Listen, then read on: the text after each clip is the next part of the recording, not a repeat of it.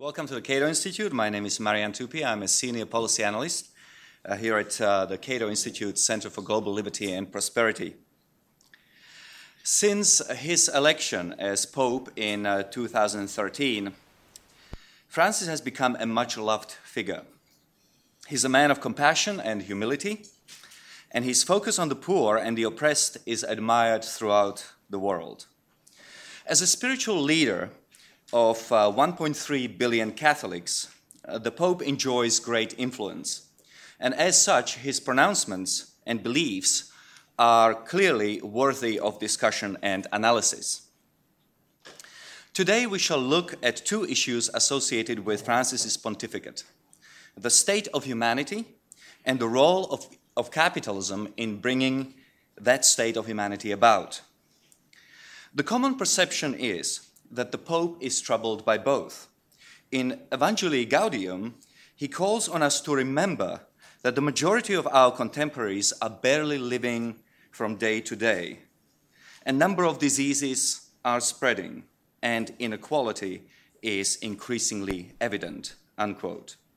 He has also repeatedly criticized what he perceives as the deification of the market and unbridled pursuit of money. Our panel will help us understand whether the Pope truly believes that the world is becoming worse and capitalism is to blame, or whether his views have been misinterpreted. Before introducing the panel, let's look at some data. Some of you may be familiar with humanprogress.org, which is a Cato Institute website where we try to ascertain the state of humanity by using or looking at different statistics. So let us briefly consider four issues which are of importance to the Pope: wealth, health, poverty, and inequality. This graph shows you the evolution of income per capita around the world since the birth of Jesus in AD 1 to 2010. Now, as you can see, between year 1 and about 1800s, incomes per capita were roughly stagnant, doubling from about $3 per capita per day to about $5 per capita per day by 1800. Then in 1800, between 1800 and 2010, incomes per capita rise tenfold to about $50 per day. I think partly because of industrial revolution and trade. Now, together with increasing incomes has come about the fall in absolute poverty. In 1980, according to the Brookings Institution, 50% of humanity lived in absolute poverty. By 2010, that number has declined to about 14%, and by 2030, it is expected absolute poverty will have been eradicated. Now, much of the fall in global poverty has to do with the rise of Asia, primarily two of the world's most populous countries, China and India. Following liberalization in China in 1978, incomes have grown 13-fold. Following liberalization in India in 1992, incomes have risen threefold. And the rise of China is, of course, connected to the issue of inequality. During communism in China, there was a very high degree of equality of income, but also a high degree of poverty when people didn't have any incentive to work because they couldn't keep the money they earned. They didn't produce very much. But because of liberalization, inequality has grown. And that has been the case for many countries in the world. Within countries, inequalities has grown. Now, on the other hand, inequality between peoples, which is to say between individuals in the world, has actually declined. And that is because many poor countries, including China, are increasingly catching up with the global average. Lastly, let's look at health. Now, we could be talking about declines in infant mortality or child mortality or maternal mortality. We could be talking about advances in the war against tuberculosis, HIV/AIDS, and even cancer.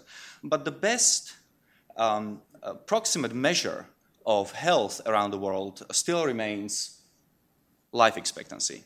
Now, for most of the existence of our species, which is to say from about 200,000 years ago until about 100 years ago, the life expectancy around the world was about 25 years.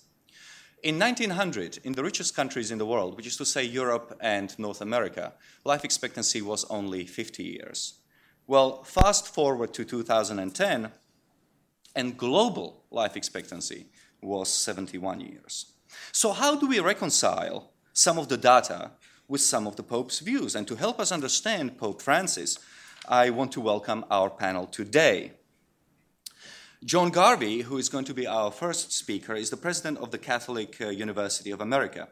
He was the dean of Boston College Law School from 1999 to 2010. In 2008, he was the president of the Association of American Law Schools.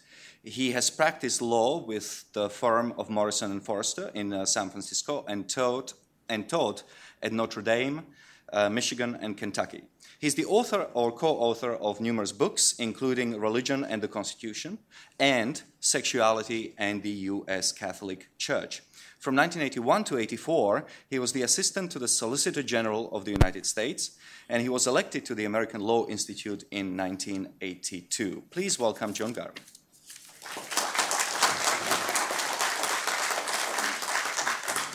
Thank you very much. Thanks for having me down here. I've never been to the Cato Institute. I'm surprised. I have so many friends who work here.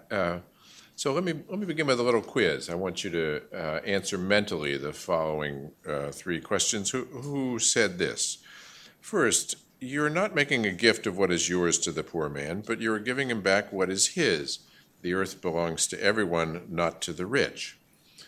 This was Pope Paul VI in Populorum progressio, quoting St. Ambrose.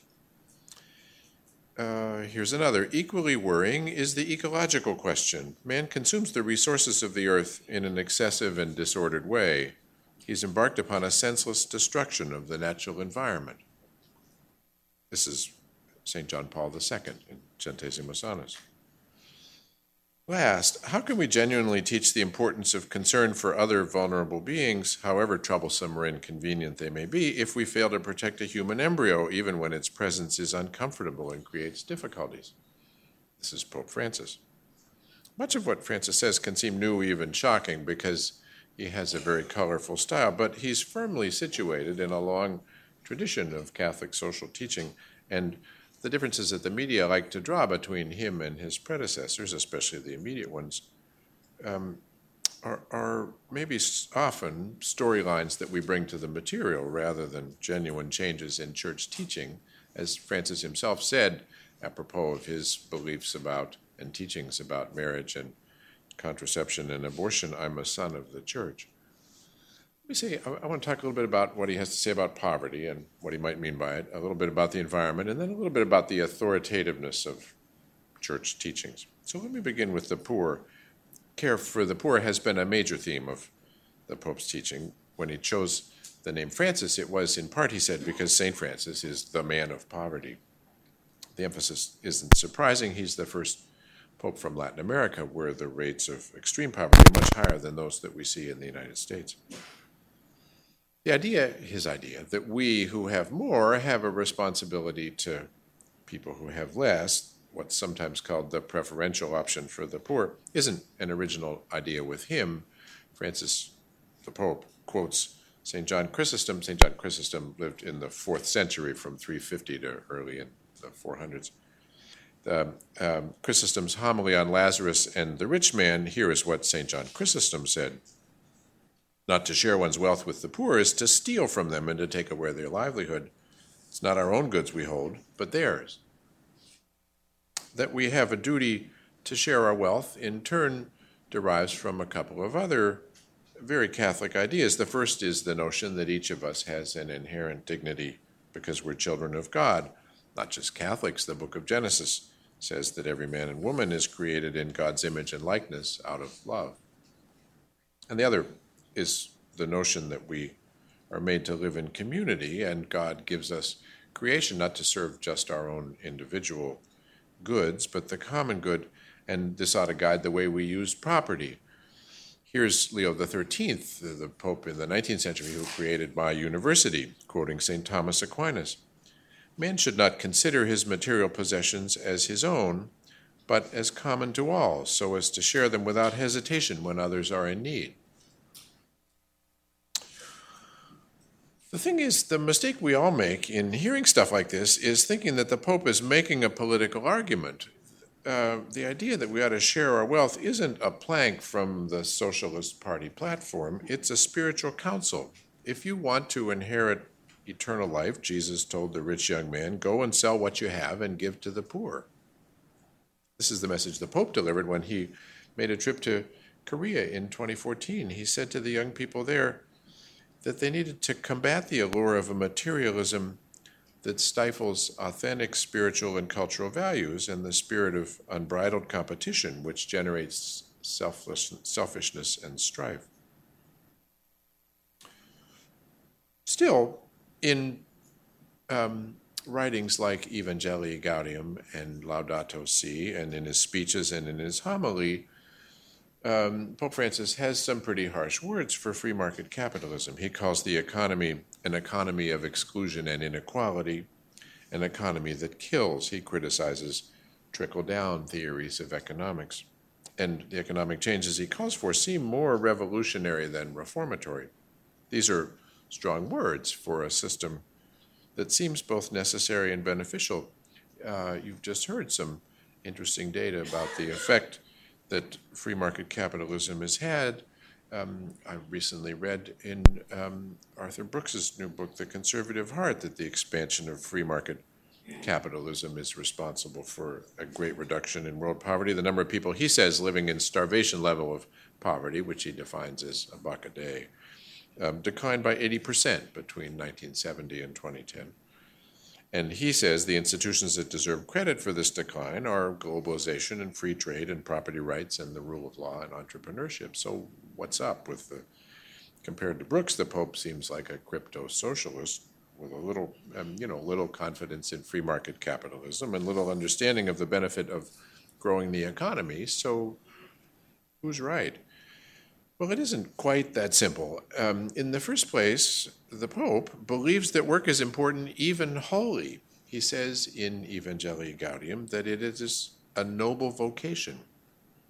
And for this reason, he says we don't want a comprehensive welfare state. Welfare should be a provisional solution, not a permanent one. Our goal ought to be to provide a dignified life for everybody through work. And businesses and markets are an essential part of this task.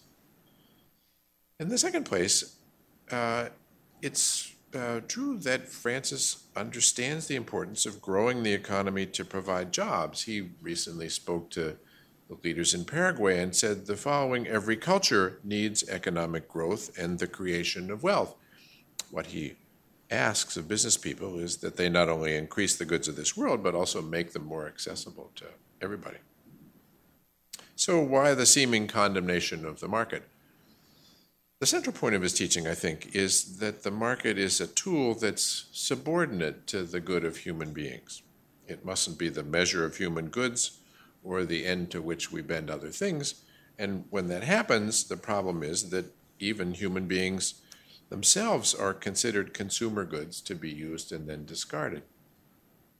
This summer, he gave a speech at the World Meeting of Popular Movements in Bolivia and spoke words very much like this. He described the global economy as a system that imposes the mentality of profit at any price. When he was in Paraguay, he asked politicians not to yield to an economic model which is idolatrous, which needs to sacrifice human lives on the altar of money and profit. It'd be tempting to dismiss the Pope's words as inflammatory rhetoric if they weren't literally true. Today, as the Pope has highlighted on many occasions, we throw away children, more than 40 million a year through abortion, the great majority from the developing world. This summer, the Center for Medical Progress released a series of videos about Planned Parenthood selling the limbs and organs of aborted children as commodities to medical researchers, limbs that God knit together in the womb, as Psalm 139 says, have become line items on an invoice. A human being made and known by God is deemed more valuable dead than alive. Francis also points out that we throw away the elderly in nursing homes and the poor in slums and young people who are struggling to find work. The unemployment rate for young people in Italy is north of 40%. And the Pope's goal in speaking so often about the poor is to bring them to our attention. He decries the fact that poverty has become so commonplace it's acceptable. In Evangelii Gaudium, he asks, how can it be that it's not a news item when an elderly homeless person dies of exposure, but it is news when the stock market loses 2 points. This is a case of exclusion. Can we continue to stand by when food is thrown away while people are starving? This is a case of inequality. Almost without being aware of it, he says, we end up being incapable of feeling compassion at the outcry of the poor. So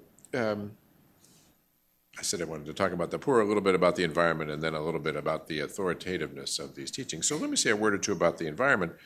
And maybe the most surprising thing about this encyclical Laudato Si, which has gotten so much attention, is how little space Francis actually devotes to the thing that we usually talk about when we focus on the environment. In the first chapter, he spends a lot of time talking about pollution and global warming and a loss of biodiversity, the standard fare of ecological talks. But he's just as worried about a deterioration in what he calls human ecology. And he finds symptoms of that in almost every aspect of human life. He talks about the loss of green spaces in the cities, about an increase in violence, about social exclusion, about the rise of drug trafficking. He even has bad words to say about the internet. He says that there's a deterioration of interpersonal communication when we talk to one another on phones and devices that shield us from direct contact with the pain, the fears, and the joys of others. These are all symptoms, he says, of the same disease. Yet Francis condemns what he calls a technocratic paradigm in modern society, a tendency to treat all of creation as open to manipulation for us to possess and master and transform. But it's not, he says. Nature is God's art. It's impressed on things, and living beings, not just people, have a value of their own which we should respect. We have, we might say rightly, a moral relationship with the earth itself. In all of this, he sounds sometimes like Peter or the Sierra Club, but he goes on to say that man too is God's gift to man. We're part of creation. Our own relations with one another, he says, are an ecological issue, and he, unlike the usual proponents of the environmental movement, condemns the idea that we should have a reduction in the birth rate, especially in the developing world, as a solution to climate change. And he stresses the inconsistency of those who would protect endangered species while promoting abortion. He even says that our own bodies are God's gift, and we must accept our own femininity and masculinity as part of his ecological program. This encyclical got a lot of criticism, more from the right than from the left before its publication. Some people pointed out, shades of Galileo, that the Church has no expertise in science and shouldn't attempt to settle scientific matters. And he acknowledges this. He says on many concrete questions, the Church has no reason to offer a definitive opinion. But he is concerned that the lack of clarity should become an excuse for our doing nothing. We have to choose to treat the environment one way or another, and we have to make those decisions with the best information available, and when we do act, our actions should be guided by the same principles that he invokes to govern the economy. He says that environmental action can't come at the expense of the poor or of future generations. His most significant point, I think, is that environmental debate is not a scientific prerogative. Scientists should measure temperatures and shorelines and predict trends and so on, but when we act on this information, we need a moral perspective, and that's what he says the Church ought to offer. So let me close with a word, or a few words, too, about the authority of these statements that he's making. The first of the two words I want to offer is that we should all, especially Catholics, pay respectful attention to what he's saying. Some conservative Catholics responding to the Pope's comments on the economy and the environment sound like Nancy Pelosi responding to church teaching about abortion and marriage. They say that the Pope ought to leave science to scientists and economics to business people and stick to theology. But this has not been the Church's understanding of her responsibility. Faith is not a spiritual hobby. It affects every aspect of life, and there's a long tradition of papal catechesis on economics. I've quoted St. John Chrysostom and St. Ambrose, or I might quote again Pope Leo XIII, the founder of the Catholic University of America, who wrote in Rerum Novarum about the institution of private property and the right of laborers to unionize and bargain collectively. So that's the first point.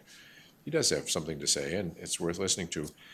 Second, I do want to add just a note of care or caution, maybe because I'm a lawyer, but I'm attentive to these kinds of things. But Catholics are expected to treat church teaching as authoritative, but this authority is a complex thing. Not every statement that a pope makes, for example, is to be treated as infallible. The doctrine of papal infallibility is something like the clear statement rule that courts use in interpreting statutes. The actual rule is that a pope speaks infallibly only when he, quote, he proclaims by a definitive act some doctrine of faith or morals. The phrase definitive act here means that he must make perfectly clear his intention to speak infallibly, and otherwise it's not that kind of statement. Now, not to say that we can cast aside the rest of them. Below the level of infallible statements, there are many documents with different weights of authority. For example, there was a big rash of news stories last week about a motu proprio announcing changes in the annulment process for failed marriages. In May, the Pope published Laudato Si as an encyclical, the one on the environment. This carries more weight than what's called an apostolic exhortation like Evangelii Gaudium. And less authoritative still are the homilies that the Pope gives on scripture readings at Mass. And but beneath that, I mean, far beneath that, are the chats that he has on airplanes with reporters who are here. And Francis makes clear in Evangelii Gaudium that his recommendations are not intended to have infallible force. Here's what he says. Neither the Pope nor the Church has a monopoly on the interpretation of social realities or the proposal of solutions to contemporary problems. It is difficult for us to put forward a solution which has universal validity. This is not our ambition, nor is it our mission. It is up to Christian communities to analyze with objectivity the situation which is proper to their own country. We Americans are the most intellectually imperialistic of cultures, and we always imagine that the Pope is speaking to us. Forget it. We are just a small fraction of the Church's population around the world, so there are other countries that need to be listened even more attentively than we do to the Pope's teaching. Let me add one last thing about authoritativeness. This is the authoritativeness of papal teachings also varies with the subject matter, and this too is an idea that's a familiar one to lawyers. The United States Supreme Court has ultimate authority to interpret the federal Constitution, but as every first-year law student knows, Erie Railroad holds that the court has no such authority in matters of state law. So it is with the Church, whose jurisdiction is limited to matters of faith and morals. Now, not to say that the environment, the economy don't have implications for those, but the Pope's teaching, Pope Urban VIII's teaching on astronomy, rightly deserve less respect than Galileo's. And within the domain of faith and morals, there is a spectrum of issues. Again, I don't mean to say that we should cast this aside, but there are, in the first place, things revealed in the gospel message, as the canon lawyers say, things that are de fide, like that Jesus is God. And these are the primary objects of the Church's magisterium. There are things which have been taught, as the canon lawyers say, semper et ubique, that is to say, always and everywhere, like the evil of certain sins, and you know what they are. Then there's a range of other things to which the Church speaks with diminishing degrees of authority, recognition of a church council as ecumenical, the canonization of saints, and so on. So I don't mean to say that we need to discount all of this, only that this is a really complex matter in the ways that many moral and legal questions are, and don't put too much stock in what you hear the Pope said on an airplane. So thanks very much.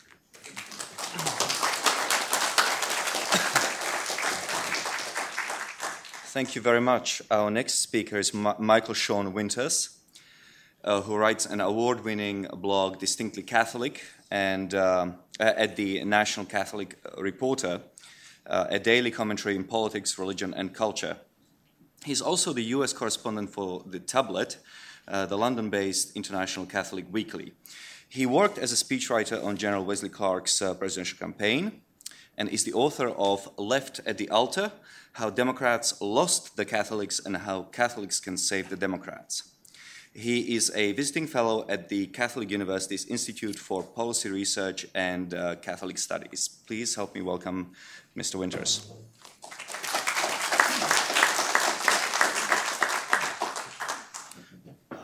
I also have never been to Cato before and don't often get to start a talk with Latin, but I thought I would do so with perhaps his most famous line, Ceterum Censeo Carthaginem esse delendum, which we usually shorten as Carthage, Carthago delenda est, Carthage must be destroyed. If we replace the word Carthage with the phrase free market ideology, we can imagine Pope Francis using this most famous of Cato's lines. Actually, popes don't usually use such rough language as the verb to destroy. Perhaps we could say Pope Francis could say that free market ideology needs to be repealed and replaced. I've heard that phrase in the last few years. But in any event, we don't have to speculate about what he has said. We can look at what he has said, and I'll borrow on some of the same quotes that President Garvey did. This economy kills. Some people continue to defend trickle-down theories which assume that economic growth encouraged by a free market will inevitably succeed in bringing about greater justice and inclusiveness in the world. This opinion, which has never been confirmed by the facts, expresses a crude and naive trust in the goodness of those wielding economic power and in the sacralized workings of the prevailing economic system. He has repeatedly condemned the idolatry of the market. And he has said in the speech to which President Garvey referred to in Bolivia, when capital becomes an idol, you get pain, death, and destruction, and the stench of what Basil of Caesarea called the dung of the devil. These are strong words, perhaps as strong as Carthago delenda est. I would like to make the case that the Pope's critique of free market ideology is traditional, systemic, ethical, and finally anthropological. It is supremely traditional. Pope Benedict XVI said the conviction that the economy must be autonomous, that it must be shielded from influences of a moral character, has led man to abuse the economic process in a thoroughly destructive way. Pope John Paul II said the state of inequality between individuals and between nations not only still exists, it is increasing. It is obvious that a fundamental defect, or rather a series of defects, indeed a defective machinery, is at the root of contemporary economics and materialistic civilization, which does not allow the human family to break free from such radically unjust situations. John Paul II also said, in speaking of the poor and disadvantaged, it is a question not only of alleviating the most serious and urgent needs through individual actions here and there, but of uncovering the roots of evil and proposing initiatives to make social, political, and economic structures more just and fraternal. Pope Paul VI condemned erroneous autonomy, a phrase that I see Professor Steve Schneck here, who's the director of Catholic University's Institute for Policy Research. We ran a symposium last year called Erroneous Autonomy, the Catholic Case Against Libertarianism. And we had a follow-up conference in June on faith and solidarity, again, using erroneous autonomy as a way of really highlighting the differences between libertarian thought and Catholic social thought. One of my favorite papal quotes is from Pius XI in Quadragesimo Anno, who wrote, "Just as the unity of human society cannot be founded on an opposition of classes, so also the right ordering of economic life cannot be left to free competition of forces. For from this source, as from a poisoned spring, have originated and spread all the errors of individualist economic thinking." We could go back even further to the Gospel, in which the Blessed Virgin Mary says, "He has filled the hungry with good things, and the rich he has sent away empty." So what is the difference with Pope Francis? I would submit that he is quite blunt, and you can't spin him. John Paul II and Benedict XVI were often interpreted by American conservative voices to an American audience, and I think they brought a distorting lens to what both those two great popes had to say. With Pope Francis, there's no need to interpret him. It's kind of funny. One of the early criticisms of Pope Francis was, oh, he's very confusing. Well, there's nothing confusing about him. I mean, you can go talk to some immigrant workers who work picking the tomatoes that we'll have with our salad at lunch. They're not confused by Pope Francis. The people leveling that charge just don't like what he has to say. The critique is systemic. The change that Pope Francis calls for is not merely that individual capitalists become more virtuous. I mean, he's all in favor of virtue and opposed to vice. But it's deeper than that. If that were the case, if it was only a matter of people behaving more virtuously, any system would do. I'm reminded of Madison saying, if men were angels, there would be no need of government.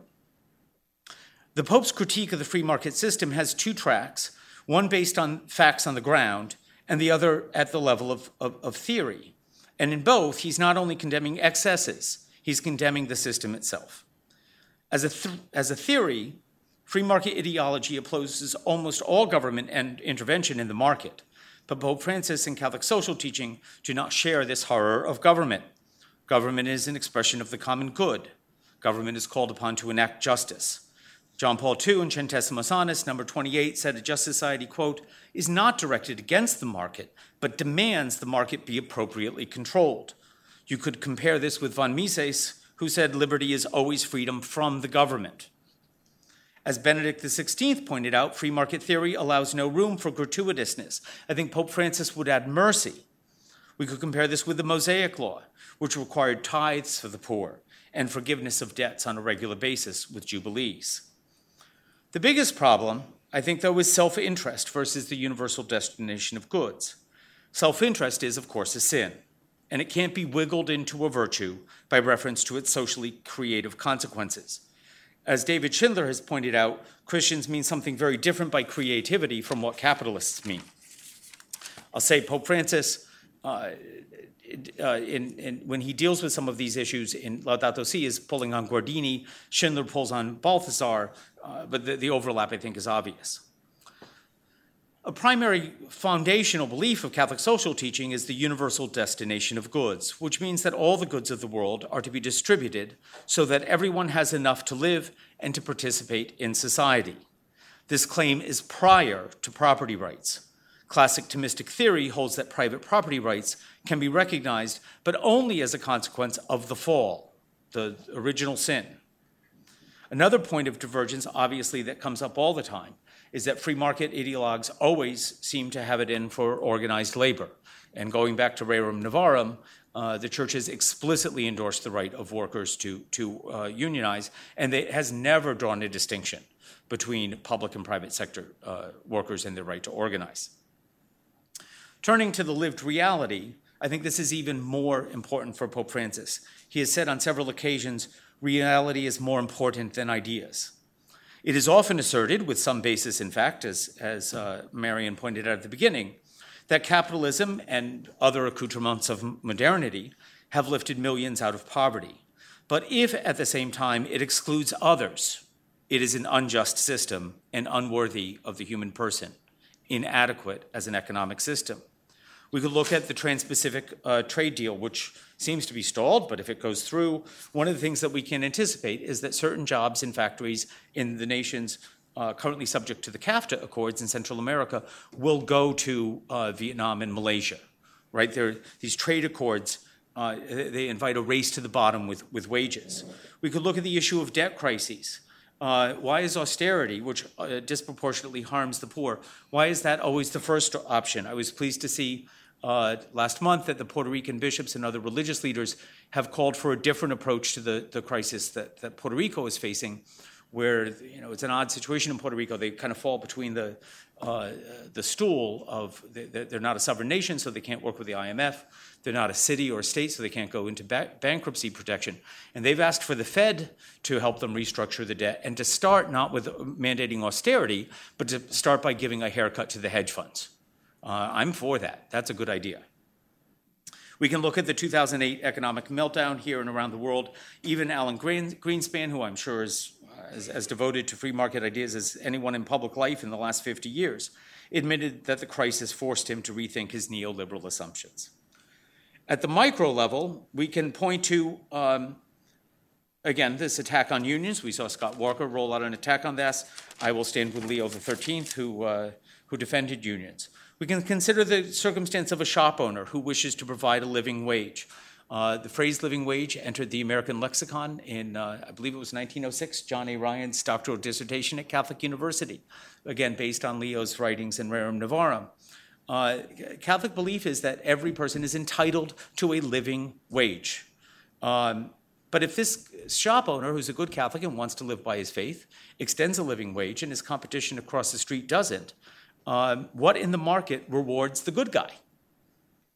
As Brad Gregory observes in his magisterial book, The Unintended Reformation, commenting on the transformation from a mercantilist to a capitalist system, quote, in effect, outside the price protection afforded by guilds, capitalist practices compelled mercantile competitors to act as if they were driven by acquisitive desires, even when they were not, close quote. Gregory describes the shift from the good society to the goods society, which raises an additional problem with capitalism. It is married to consumerism, I suppose in some theoretical construct that was not necessary, but that is how it has played out. I think we can say that we capitalists in the West have succeeded where the communists failed, making a culture that is thoroughly materialistic. Instead of one big God, the party, we have many idols in our department stores. I think of the war on Christmas every year when Fox News gets all worked up because this department store, that chain, has dropped Merry Christmas in favor of Happy Holidays. If you walk through a department store between Thanksgiving and Christmas and you think the choice of Happy Holidays is the problem with what modern consumer capitalism has done to Christmas, I would suggest you have missed the point. They have taken a holiday about God becoming poor in human flesh and turned it into a chance to teach young children how to be greedy. That is exactly what Christmas has become in this country. I turn now to the ethical considerations and difficulties. There's some debate about in free market circles about whether or not the free market ideology even contains a moral sense. Milton Friedman said, economic freedom is an end in itself. Freedom has nothing to say about what an individual does with his freedom. More on the issue of freedom in a bit. Hayek compared the free market to a game in which, quote, there is no sense in calling the result just or unjust, close quote. In this view, the market is a mere tool that can be used well or used badly with efficiency as the only relevant criterion. I think this is wrong. I think tools always imply a teleology, and results can be efficient and unjust at the same time. Pope Francis explicitly warned about using efficiency and technology as the only criteria for evaluating economic and other social activity in Laudato Si, his encyclical on the environment. I would argue, however, there is a very obvious ethics at the heart of market ideology by posing a few questions. What values does the market celebrate? Who are its heroes? And comparing these with the Catholic view. The market celebrates the self-made man, not the man who evidences solidarity. It celebrates thrift and frugality, not gratuitousness or generosity or simplicity, which has a different flavor from frugality. The market demands self-assertion, not self-surrender. The market celebrates success, and of course, Pope Francis, like all Catholics, worships a crucified God. The market runs on competition, not cooperation. Need I go on? American capitalism was celebrated in a show called Lifestyles of the Rich and Famous. Pope Francis has ministered in the name of Christ to the poor and the forgotten. The Christian ethical vision has been clouded in U.S. culture. We've tended to confuse fortune with blessing. Pope Francis reminds us that the good news of the gospel is brought to the poor. Or, if I may quote that great ethical wit, Dorothy Parker, if you want to know what God thinks of money, just look at the people he gave it to. Finally, we'll turn to the anthropological difference. And when I say anthropology, obviously, I'm not talking about excavating for tools from 500 years ago. The church means something very rich and specific when it refers to the human person, and that is a social meaning, not an autonomous understanding. And I think these examples will highlight this difference. Critics of government entitlement programs complain that they create a culture of dependency. In a pedestrian sense, this criticism is obviously valid. Programs should create on-ramps to participate fully in society, not create disincentives to work or to form a family. But at a deeper level, a culture of entitlement and dependency is precisely what free market ideology cannot deliver, but what the Christian vision demands. people really are entitled to a living wage. They are entitled to a roof over their heads, to a secure retirement. They are entitled to access to health care. And for Christians, the human person is radically dependent, first on God, every time we say grace, credetur largitare, from thy bounty, and secondly on one another. The bond of dependence is called solidarity or neighborliness. I'm reminded that Hayek said we would gain, quote, from not treating one another as neighbors, close quote. Jesus said we are to love our neighbors as ourselves.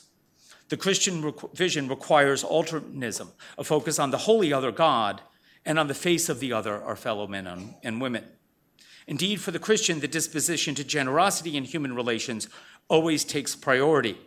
David Schindler said, "A selfishness becomes mutual, is not yet mutual generosity." Another point of difference is at the anthropological level is this word freedom, which is a deeply ambiguous word made to carry far too much weight in a variety of contemporary political discussions. Negative freedom that we have at the basis of our constitutional system and that the Friedman and Hayek quotes referred to earlier, this is not the freedom of the children of God. The Catholic Church cannot accept a negative freedom from conception of freedom as adequate. You saw this in the debate over the Decree on Religious Liberty, Dignitatis Humanae at the Vatican Council. Everyone focuses on the big debate between the advocates of religious freedom versus its opponents.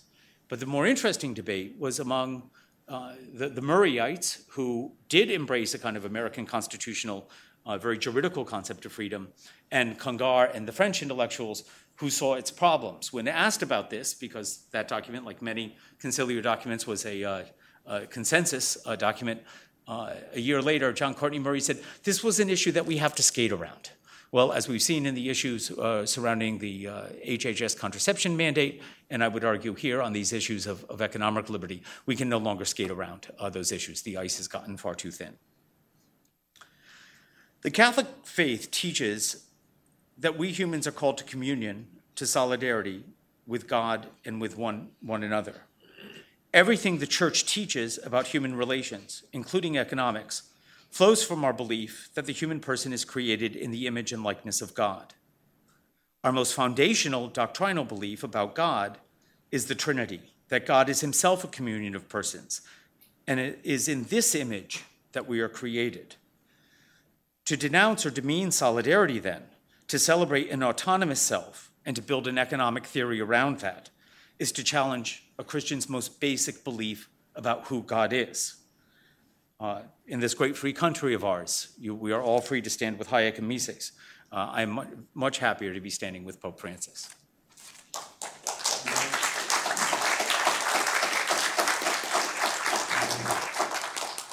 Thank you very much. Our last speaker is J.W. Richards, who is an assistant research professor in the School of Business and Economics at the Catholic University of America. He is an executive editor of The Stream and a senior fellow at the Discovery Institute. Richards is author of many books, including the New York Times best-selling books Infiltrated in 2013 and Indivisible in 2012. He's also the author of Money, Greed, and God, which won the 2010 Templeton Enterprise Award.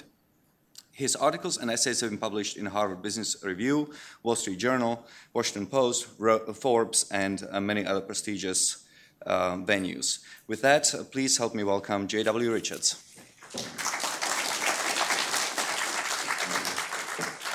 Well, it's wonderful to be with you, and it's fun to be in the F.A. Hayek auditorium for these subjects. Since I went last, I realized that many of the things I was going to say are things that President Garvey has said or that Michael has already said. So I'm going to change my plans here a little bit. I do want to address this question about how we understand Pope Francis, because most, unless you're a full-time Pope follower, you're, say, you write for a Catholic publication or you teach at a public university, virtually everything you know or think you know about any Pope, especially this one, is coming to you second or third hand from the media. And so very often what he actually says is something different from what he in fact says. Michael quoted his statement about the dung of the devil, and you quoted the actual statement that Pope Francis said, but if you Google that, what you'll see is that Pope Francis called capitalism the dung of the devil, though, of course, in the speech he doesn't use the word capitalism. That's what's odd about many of the things that Pope Francis says. He very, very rarely actually uses the word capitalism. I think that perhaps is deliberate. My favorite example, though, of sort of media distortion has nothing to do with these topics. Last year, Pope Francis spoke to the Pontifical Academies of Science and was talking about how the Catholic theology understands God. It was reported in the English-speaking press that the Pope had said to these scientists that God is not a divine being. All right, I just let that sink in. So the Pope said that God is not a divine being, right? So when I saw this, I you know, if I could make money just finding media distortions, I would try to monetize it. But I thought, this can't possibly be right. The Pope would say this. So I went to the Vatican news site. Thought I'll look at the English translation there. It was there. That's where the media had gotten it. So you can't necessarily trust the Vatican news site on these things, at least in the short term. So I went to the original speech, which was in Italian. And what he had said is, God is not a demiurgos. God is not a demiurge. Now, there's a technical philosophical term that essentially says God is not just the sort of top member of the universe. He's a transcendent creator over everything that is. Well, it's just sort of straightforward Christian and Catholic theology that once translated, like a game of telephone internationally, had the Pope saying God is not a divine being. So whenever you're tempted to think, okay, I know for sure what the Pope is saying, just remember that. That's how bad it can actually get. But what we're going to talk about here for a few minutes today, and much, in fact, of what I wanted to say has already been said, is this idea of capitalism through the eyes of Pope Francis. And so that's really what I want to focus on. I mentioned that Pope Francis very rarely actually uses the word capitalism. In fact, until yesterday, I hadn't been able to find an example of him using the term at all. It turns out if the story is to be trusted, a year ago, or rather 2 years ago in 2013, he gave a talk to a soup kitchen in Rome in which he referred to something called savage capitalism. So I thought, okay, oh, perfect, here we go. But when you look to see what he meant, the way he defined this term, savage capitalism, was the logic of profit at any cost. All right, so that's a kind of very specific idea. We could debate, is that a fair interpretation of capitalism as it's normally defended or not? But it's clear to see that that's clearly what he had in mind. As President Garvey said, many of the things that the Pope writes, including in this most recent encyclical Laudato Si, in his previous apostolic letter, he doesn't say a lot about these particular things. In fact, in his apostolic letter, Evangelii Gaudium, if I'm correct, it was only about 8 pages in which he discusses economic topics at all. But he does say this from pages 53 to 60.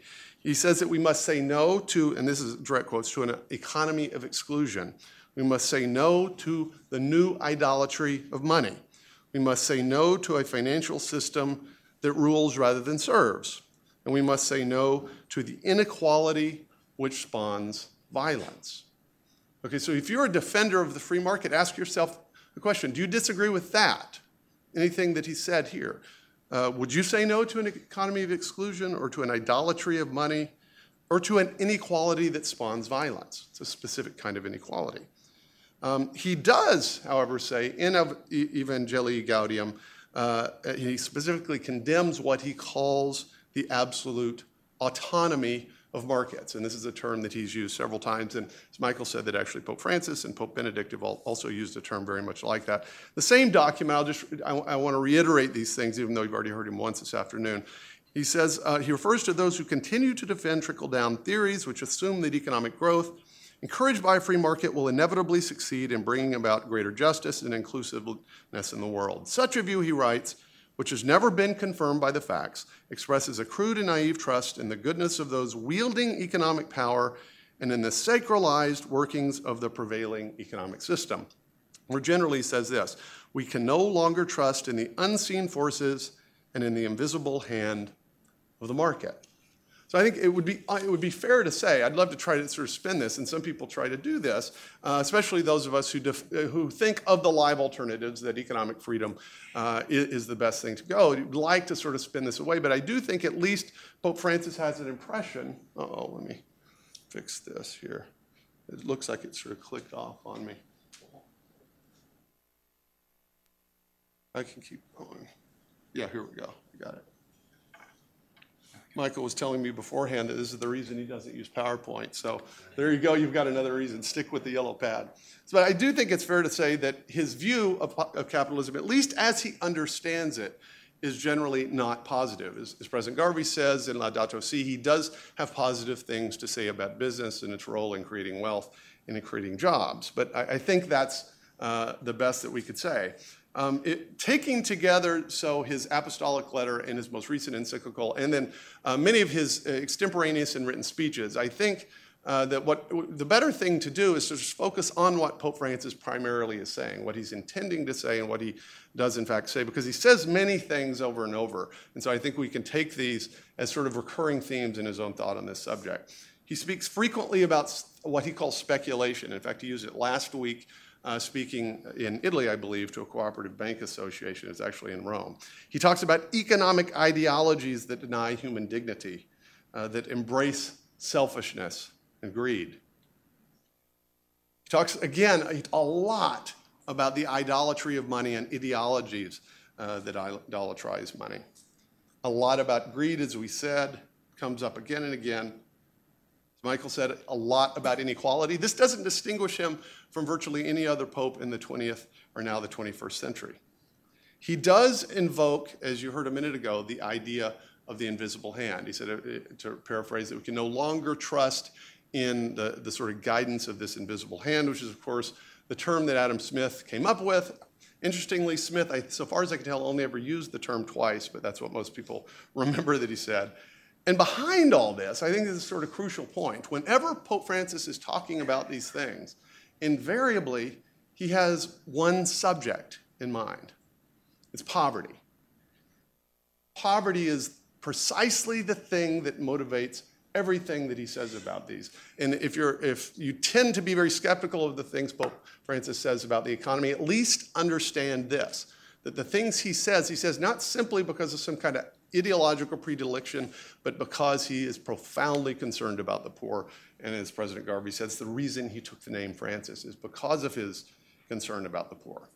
Nevertheless, I think it's fair to say, as someone, my Twitter handle, incidentally, is Free Market J, so just so you sort of know where I'm coming from on these questions, that some of the things he says feel sometimes like a caricature, like, well, that's not anything I would ever defend, and it's certainly not anything that any of the people that I admire would ever defend. And so the question is, where does he specifically get the ideas that he has about what free market capitalism or entrepreneurial capitalism actually are? And I think there's actually a fairly clear reason for that, and it requires us to make a useful distinction.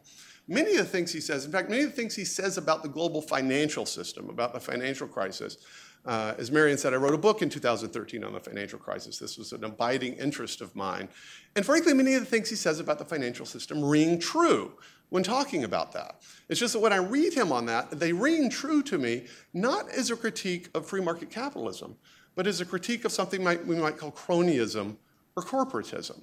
And insofar as you sort of understand what he talks about and what he's saying in that light, that if you say, okay, what he is connoting, right, or what he's denoting, what he's referring to is not the philosophical views of Adam Smith or even F.A. Hayek, but the corporatism and the cronyism that often stands in for those things, in some degree in the United States, but certainly in many countries in South America.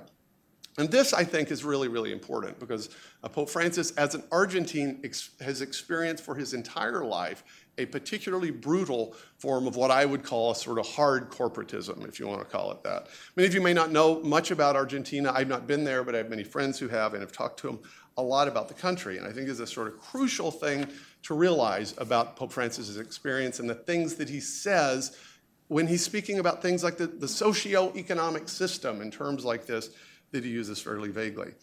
In 1900, Argentina was one of the world's 10 wealthiest nations in terms of GDP per capita, one of the 10 wealthiest. Because of this, there was massive immigration from Northern Europe in the early 20th century into Argentina. Now, you don't think of it this way, of course, anymore, and it's largely the result of Juan Perón and his wife, who came into power in an ideology that's very difficult to describe in that sort of left-right American spectrum. But you could sort of think of it as a populist leftism, which is in many ways is a kind of an aristocratic contempt for the commerce class and for the bourgeoisie, and a highly populist rhetoric which appeals to the common people, but nevertheless implements political programs that are essentially a form of cronyism, in which large economic actors work in collusion with the state to enrich themselves, but not to enrich their common people. If you think about what Pope Francis is saying in that light, and think about his experience of cronyism in Argentina, much of what he says starts to make sense. Now, I don't want to say that he's clearly making these distinctions. He does not, anywhere so far as I know, distinguish between the type of cronyism that's still rife in Argentina and the type of, say, free market capitalism that you'd get in some place like Hong Kong, or the type of general free economy that you'd have in a place like South Korea. He doesn't make these distinctions, and I would very much like to see him make those. Nevertheless, I think it's absolutely important in reading what he says to understand his experience. Now, what about Argentina? Well, Argentina is now, alas, an economic basket case. In the most recent index of economic freedom, comes in 169th out of 178 countries on the planet in terms of economic freedom. So it's between the Democratic Republic of Congo and the Republic of Congo, right? So not doing very well. In fact, if you're in South America and the Caribbean, the only countries that do worse are Venezuela and Cuba. So whatever you want to say about Argentina, this is not a bastion of free market capitalism. It's a very powerful, overbearing state, several large, presumably private economic actors, in which massive amounts of inequality, not the kind of benign inequality that defines, say, everyone in this room and Bill Gates, right? But a malignant form of inequality that's the form of inequality of plutocrats in cahoots with the state and peasantry living in shanty towns. Now, if that is your picture of capitalism of the global economy, then what Pope Francis says absolutely makes sense. So here's the question. So what to do? Imagine, for instance, that you're a Catholic philosopher or you're an economist and you've studied these things. You've sort of looked at the empirical details. You've looked at different political economies. You have no delusions that any economic system is going to bring about heaven on earth. You have no sense that there's a utopia. Nevertheless, you think on empirical grounds that economic systems and economic freedom, as it tends to be defended in terms of rule of law, private property rights, low levels of corruption, a minimally virtuous populace, and wide-ranging economic freedom is the best of the live economic alternatives for lifting large numbers of people out of absolute poverty. That is, if you're aware, for instance, of the many things that you can see at humanprogress.org, if you follow it on Twitter almost every single day. These are sort of empirical facts. So we're not in a position simply of having to analyze different competing economic ideologies. I think ultimately we're in a position of asking a sort of empirical question. What mix of juridical structures and institutions and economic structures is most conducive to human flourishing and is most conducive to lifting large numbers of people out of poverty? What if you're a faithful Catholic and an Orthodox Catholic and you're convinced that it's free economic systems that do this? What are you to do? This is the sort of dilemma. And I think to understand what one needs to do, you have to actually understand a few things about the way in which authority works in the Catholic Church and the authority of the magisterium. President Garvey has actually almost entirely covered what I was going to say here, but you have to make distinctions. So everyone, at least everyone that's not Catholic so far as I can tell, all of my evangelical friends, if I ask them, they haven't studied Christian theology, and I ask them, what does papal infallibility entails? Tend to think, well, it just means that everything the Pope says is infallible. Of course, that's not true, and you can discover this in about 5 minutes with a really good Google search, but that tends to be people's impressions of how these things work. Nevertheless, there is a detailed sort of historical body of texts that have come to be called Catholic social teaching that by convention start with Pope Leo XIII's encyclical Rerum Novarum and continue to the present, in which the popes are applying particular themes both from Catholic theology, but also from natural law, to the sort of current abiding questions of economics and politics.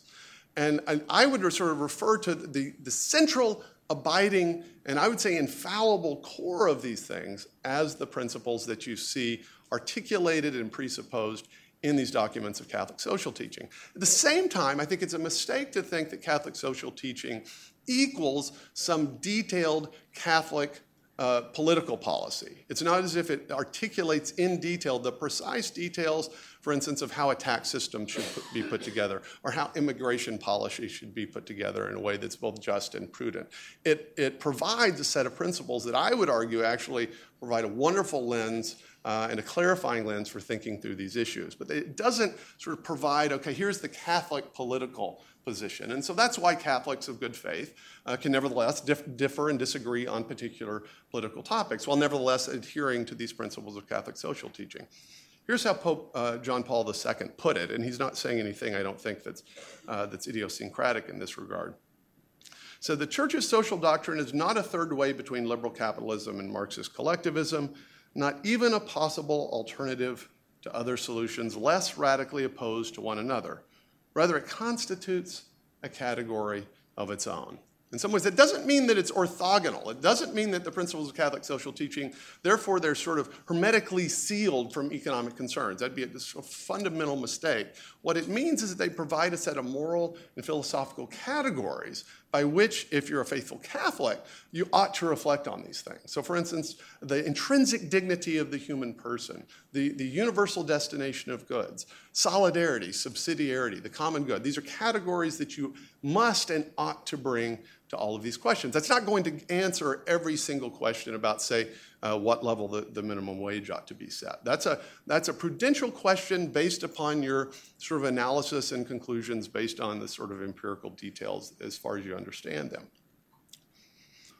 Pope Benedict XVI, so Pope Francis's immediate predecessor, actually put it very nicely this way before he was Pope, when he was the head of the Congregation of the Doctrine of the Faith. Here's how he put it. He was talking about morality and economics and how he thought these things ought to interact. And I take this to be, yes, Catholic social teaching is not a third way. It's not a full, completely filled out political system, but neither is it irrelevant to moral questions. Here's how he puts it.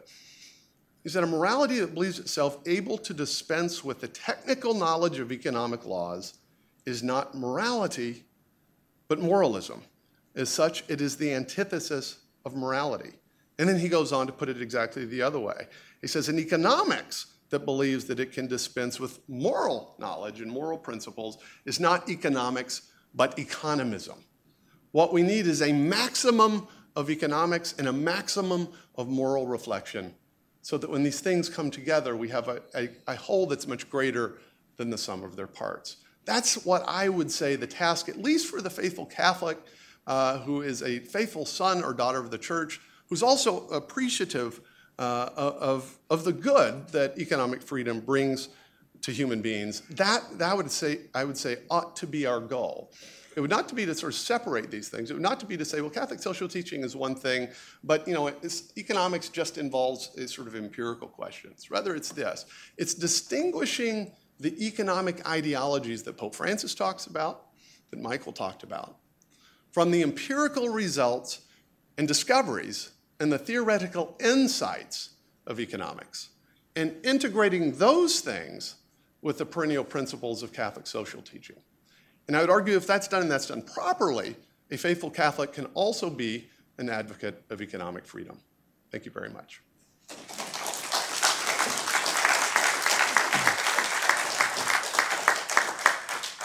Thank you very much. We will now open it to Q&A. Please wait to be called upon. That's for the benefit of our viewers.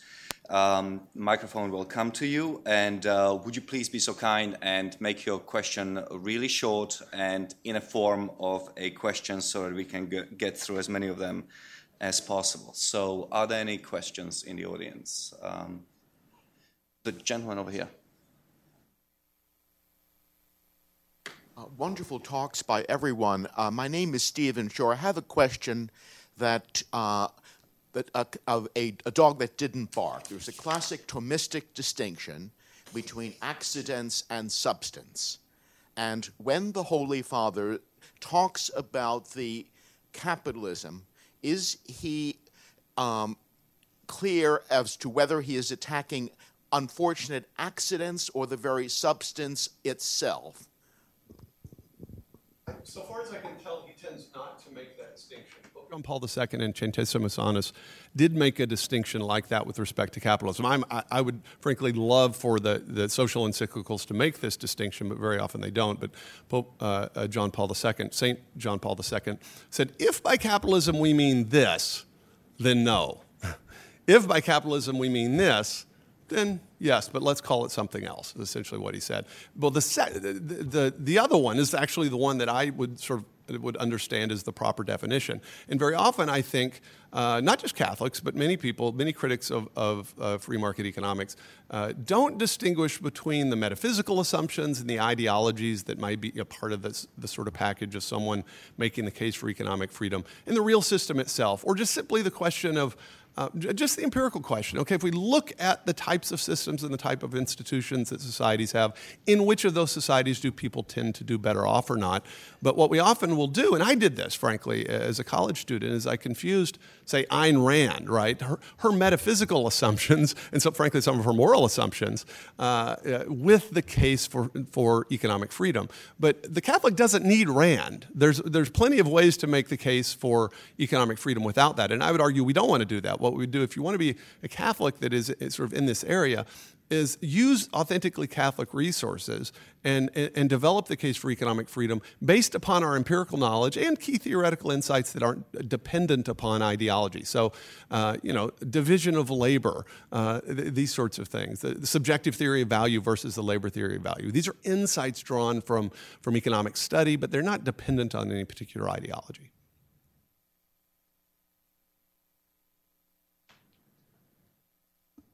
In the back. Yes, I was just 1 second.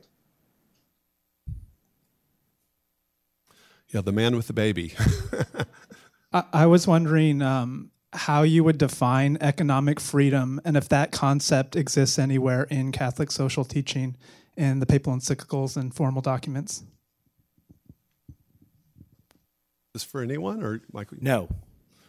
I don't think. I don't think so. I mean, there's the passage I referred to in Centesimus Annus, and then in a 2005 encyclical by Benedict XVI, the only place in which there's a reference, so far as I know, in a papal encyclical to the role of I forget if he uses the market or economic freedom, in lifting what he says are billions of people out of poverty, which may be a bit of an exaggeration, but it's one sentence. And so there's a reference, in other words, he's aware of the fact that markets in India and China have lifted many people out of absolute poverty, but there's just really not a lot of reference to that. There's a lot of references to freedom, but it's really important to realize that the freedom that's discussed in Catholic teaching is not a merely sort of negative freedom from. It's a freedom for, what I would call sort of freedom for excellence and for developing our purpose and the end to which we are designed for.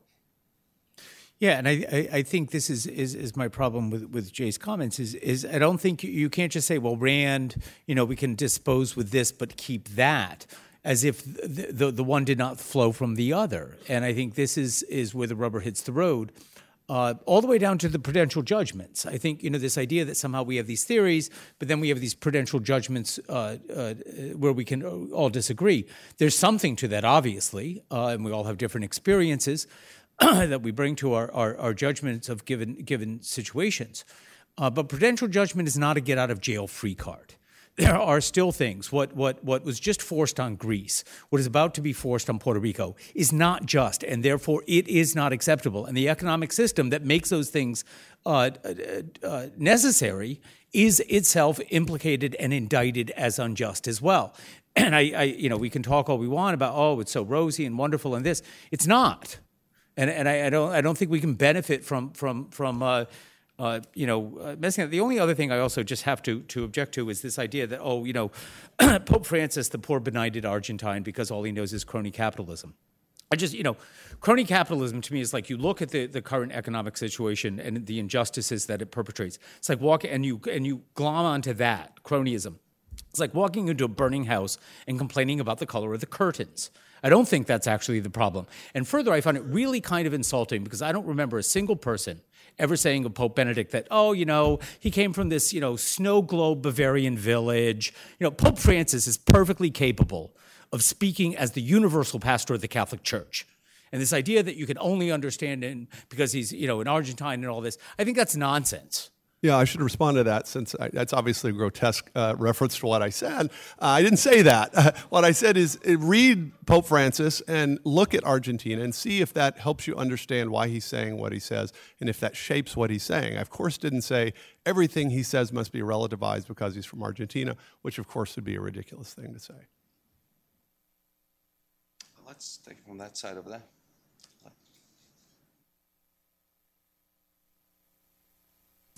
Hi, my name is Nona Noto. I am a card-carrying economist, and I'm also probably a disappointed Catholic. I was, this is the Cato, I was really put off by the handouts. Could we just ask the question? Forgive me, but time is short. I want to say, isn't the question that even if you believe in capitalism, the Pope is saying we could do better? And in my childhood, there was what we call liberation theology, which my Irish mother identified with. Thank you very much. So can we do better? And what about liberation theology? Anybody wants to take that on? Well, I'll take the can we do better part, because that's certainly an easy one.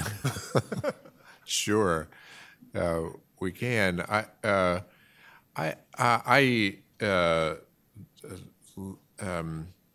both Jay and Michael Sean, I think that there's a danger in flattening what the Pope has to say in the same way as political writers in the United States or members of political parties in the United States tend to flatten things for public consumption. I think what the Pope has to say about this is enormously complicated and sophisticated, and I think it should be understood in the same way and not flattened. Let me just give one example. When we talk about the economic recession that we went through in the United States in 2008 and that affected much of the Western world then and then has traveled around the globe to the other side, there's a tendency to say, on the one hand, this is the fault of the bankers who were gouging people and just concerned with the profit motive and packaging mortgages and reselling them and deceiving people. That's one theory, popular on the left. There's another theory, popular on the right, that it's the fault of Barney Frank and of Fannie and Freddie, which forced the banks to make loans to people who shouldn't really be getting them. When the Pope talks about this sort of thing, he talks about both of those sides and a third side, which is the kind of materialism or the consumerism of the borrowers. He said, look, you're all guilty of the same sin, which is a lust for consumption and for acquiring things. The bankers want to make more money. The government can't be trusted because they're human beings like the bankers and given to their own prejudices and desires, and the consumers who take out loans for 100% of their property value, which they can't repay, they too are guilty of the same kind of materialism and consumerism. So we can all do better, but we have to begin with ourselves. And so in this kind of world, there isn't a solution that says that unregulated free market capitalism will be the right way to go. He says we need the government to tame the excesses of capitalism, but we shouldn't trust the government either, and he knows that better than anybody, having lived in a Peronist system or under Fernandez-Kirchner. But there's also something for all of us. This is a personal message as much as it is a message of political reform. Anyone wants to comment on the liberation theology aspect of the question? Does it have a place in the Catholic teaching today? You know, there were varieties of liberation theology that were condemned in the 1980s. The condemnation was not, and there were other liberation theologians who were not condemned. And the problem with it was the condemnation focused on what I spoke about earlier, the anthropological understanding of the human person that certain liberation theologians put forward, and a certain materialist reductionism in our understanding of the person. I have argued that you could cut, copy, and paste that condemnation of certain liberation theologians and apply it to, say, the Acton Institute today. You'd probably just have to change some direct objects. But they make the exact same anthropological mistakes in their effort to defend or to baptize free market capitalism, which is a fool's errand that cannot be done, and at the level of endorsing Hayek and Pope Francis. I mean, at that theoretical level, where the differences, as I quoted in my remarks, these are directly in contradiction with one another. So I think that, but the night he was elected, I spoke to a friend, and I had to go on a TV show and talk about him, and I didn't know much about him. A lot of us didn't. And he said, well, you know, the thing to remember, because the first thing we heard is, oh, he had been opposed to liberation theology. And I knew that was an inadequate thing because of what it left out. And he said, you know, the Latin American bishops never stopped asking the question, what does it mean to exercise a preferential option for the poor, even after this condemnation? This gets to earlier the discussion of the levels of authority that, you know, the Pope, obviously, when he's speaking on the plane, that's a different level from when he's writing an encyclical. But I would say on this topic, more than anything, the level of authority could not be higher even on the plane because he's speaking straight from the gospel. And there is no higher authority in the Catholic faith than the gospel of Jesus Christ. And this is, I think, where some of this, oh, we can parse this in its level of authority. I'm very suspicious of that because I think he is speaking directly from the heart of the gospel. And we just, again, we Americans don't always like to hear that. Just to add on liberation theology, I think Michael is right. Not every aspect of every liberation theologian was condemned, so it would not overstate that. I would object to certain aspects of liberation theology on empirical grounds again. So just to give one example, an idea from an Argentine economist called dependency theory, which held essentially that the Southern Hemisphere, or at least South America and Central America, were poor because the North was rich. It's a fundamental theme in the prominent liberation theologian Gustavo Gutierrez. If you read early editions of his Theology of Liberation, almost his entire argument hinges on this dependency that the poverty of the South is the result of, that there's a causal relationship between the poverty of the South and the wealth of the North. Even Gustavo Gutierrez, in later editions of Theology of Liberation, based on the empirical details of economics, actually abandoned it. So that's why I think empirical questions are very, very important here. They're just simply many questions we were talking about economics that aren't merely theoretical. They're not merely philosophical or speculative, that there's actually data on it. And I think it's very, very important. And the sort of respect that the Catholic tradition has for science properly understood plays a role here to look at the empirical details on these things. Yeah, I'm not an economist either, but I am a lawyer, and I was 15 years on the staff of the Senate Banking Committee. So I just want to read something here from the actual encyclical itself, where the Pope says, the principle of maximization of profits, frequently isolated from other considerations, reflects a misunderstanding of the very concept of the economy. Now, you can have different types of capitalism, in my view. In the United States, from World War II until about 1985 or so, we had stakeholder theory of capitalism, that you had responsibility. Out of respect to others, could you please ask the question? Okay. The idea that capitalism has responsibility to its workers, to its community, and to others. And then we shifted into this shareholder capitalism, where your only responsibility is to your shareholders and the CEOs who did tie their own compensation to increasing in shareholder value.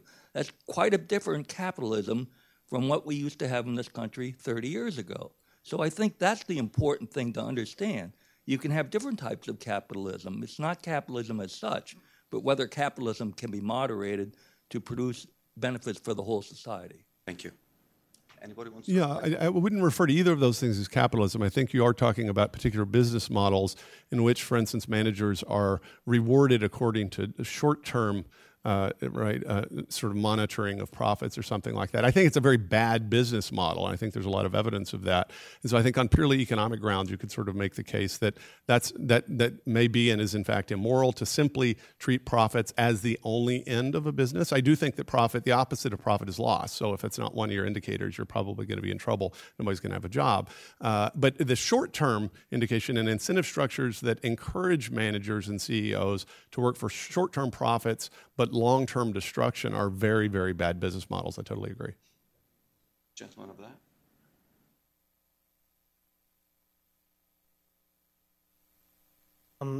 Given Pope Francis' views, what are his perspectives on taxation? And more broadly, what are his views on what the state should do to battle inequality? I don't know that he's specifically spoken about taxation, but I think I can answer your question in a different way. There was a photograph in the Washington Post about 3 weeks ago when they were having those horrible wildfires in Washington State. And it showed a man whose home had been saved, and he's shaking the hands of the firefighters. And he had on a T-shirt that said, "Lower taxes, less government equals more freedom." Now, that firefighter was not only a government employee, but I can guarantee you he was a union member, okay?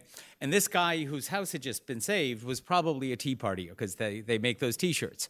Now, there's the problem. Now, perhaps they should have let it burn and he could have been free from the concerns of all those possessions, okay? But, you know, the man was on, I mean, it was like the people, who opposed Obamacare when it first passed and they had the signs, "Keep the government hands off my Medicare." What? Again, the Catholic Church has never had this kind of hostile view, which is, goes all the way back to, before the American Revolution, this hostile view of government as, the Leviathan. That's not how Catholic culture and theology have ever viewed it. And I think that's, to answer your question, we wouldn't view taxes as rapacious. I mean, when I ran a business, I remember the owner saying, unless there's 100% tax, you always still have an incentive to make more money. We forgot that since the Reagan years, haven't we? I mean, and this idea that, if you raise the taxes, people will lose their incentives. They got to put their money in something. I just don't, I've never bought that. Okay. We have one question over there in the back. Bearded gentleman.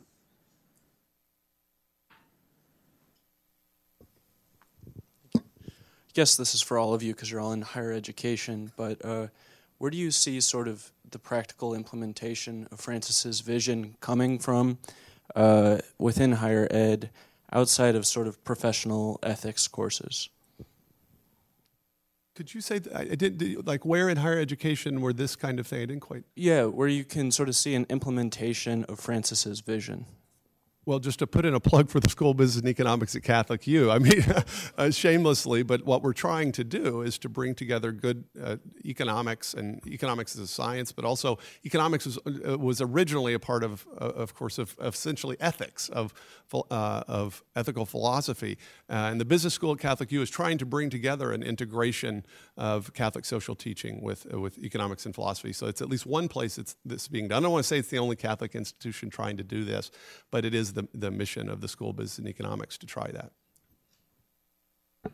I'd second that point. One of the interesting points that Francis's predecessor Benedict always made was that universities are called universities because they aspire to a universal view of human knowledge, that we should not segregate disciplines into economics and political theory and ethics and philosophy, that these disciplines ought to be talking to one another. And one of the aspirations of our university is to do that very thing. Economics divorced from ethics brings about the kind of problems that the Pope is worrying about. And our little institute at Catholic U, the Institute for Policy Research and Catholic Studies, I shouldn't say that we have 50 fellows, but we will keep going on our Erroneous Autonomy series. We'll do another one next June. We're just at the beginning levels of trying to put that together, and it focuses on these issues very, very clearly, and we keep waving the Pope Francis flag. That's all we have time for. I am deeply grateful to the panel for a fascinating conversation. Thank you very much for coming. Lunch is served upstairs. Please come again.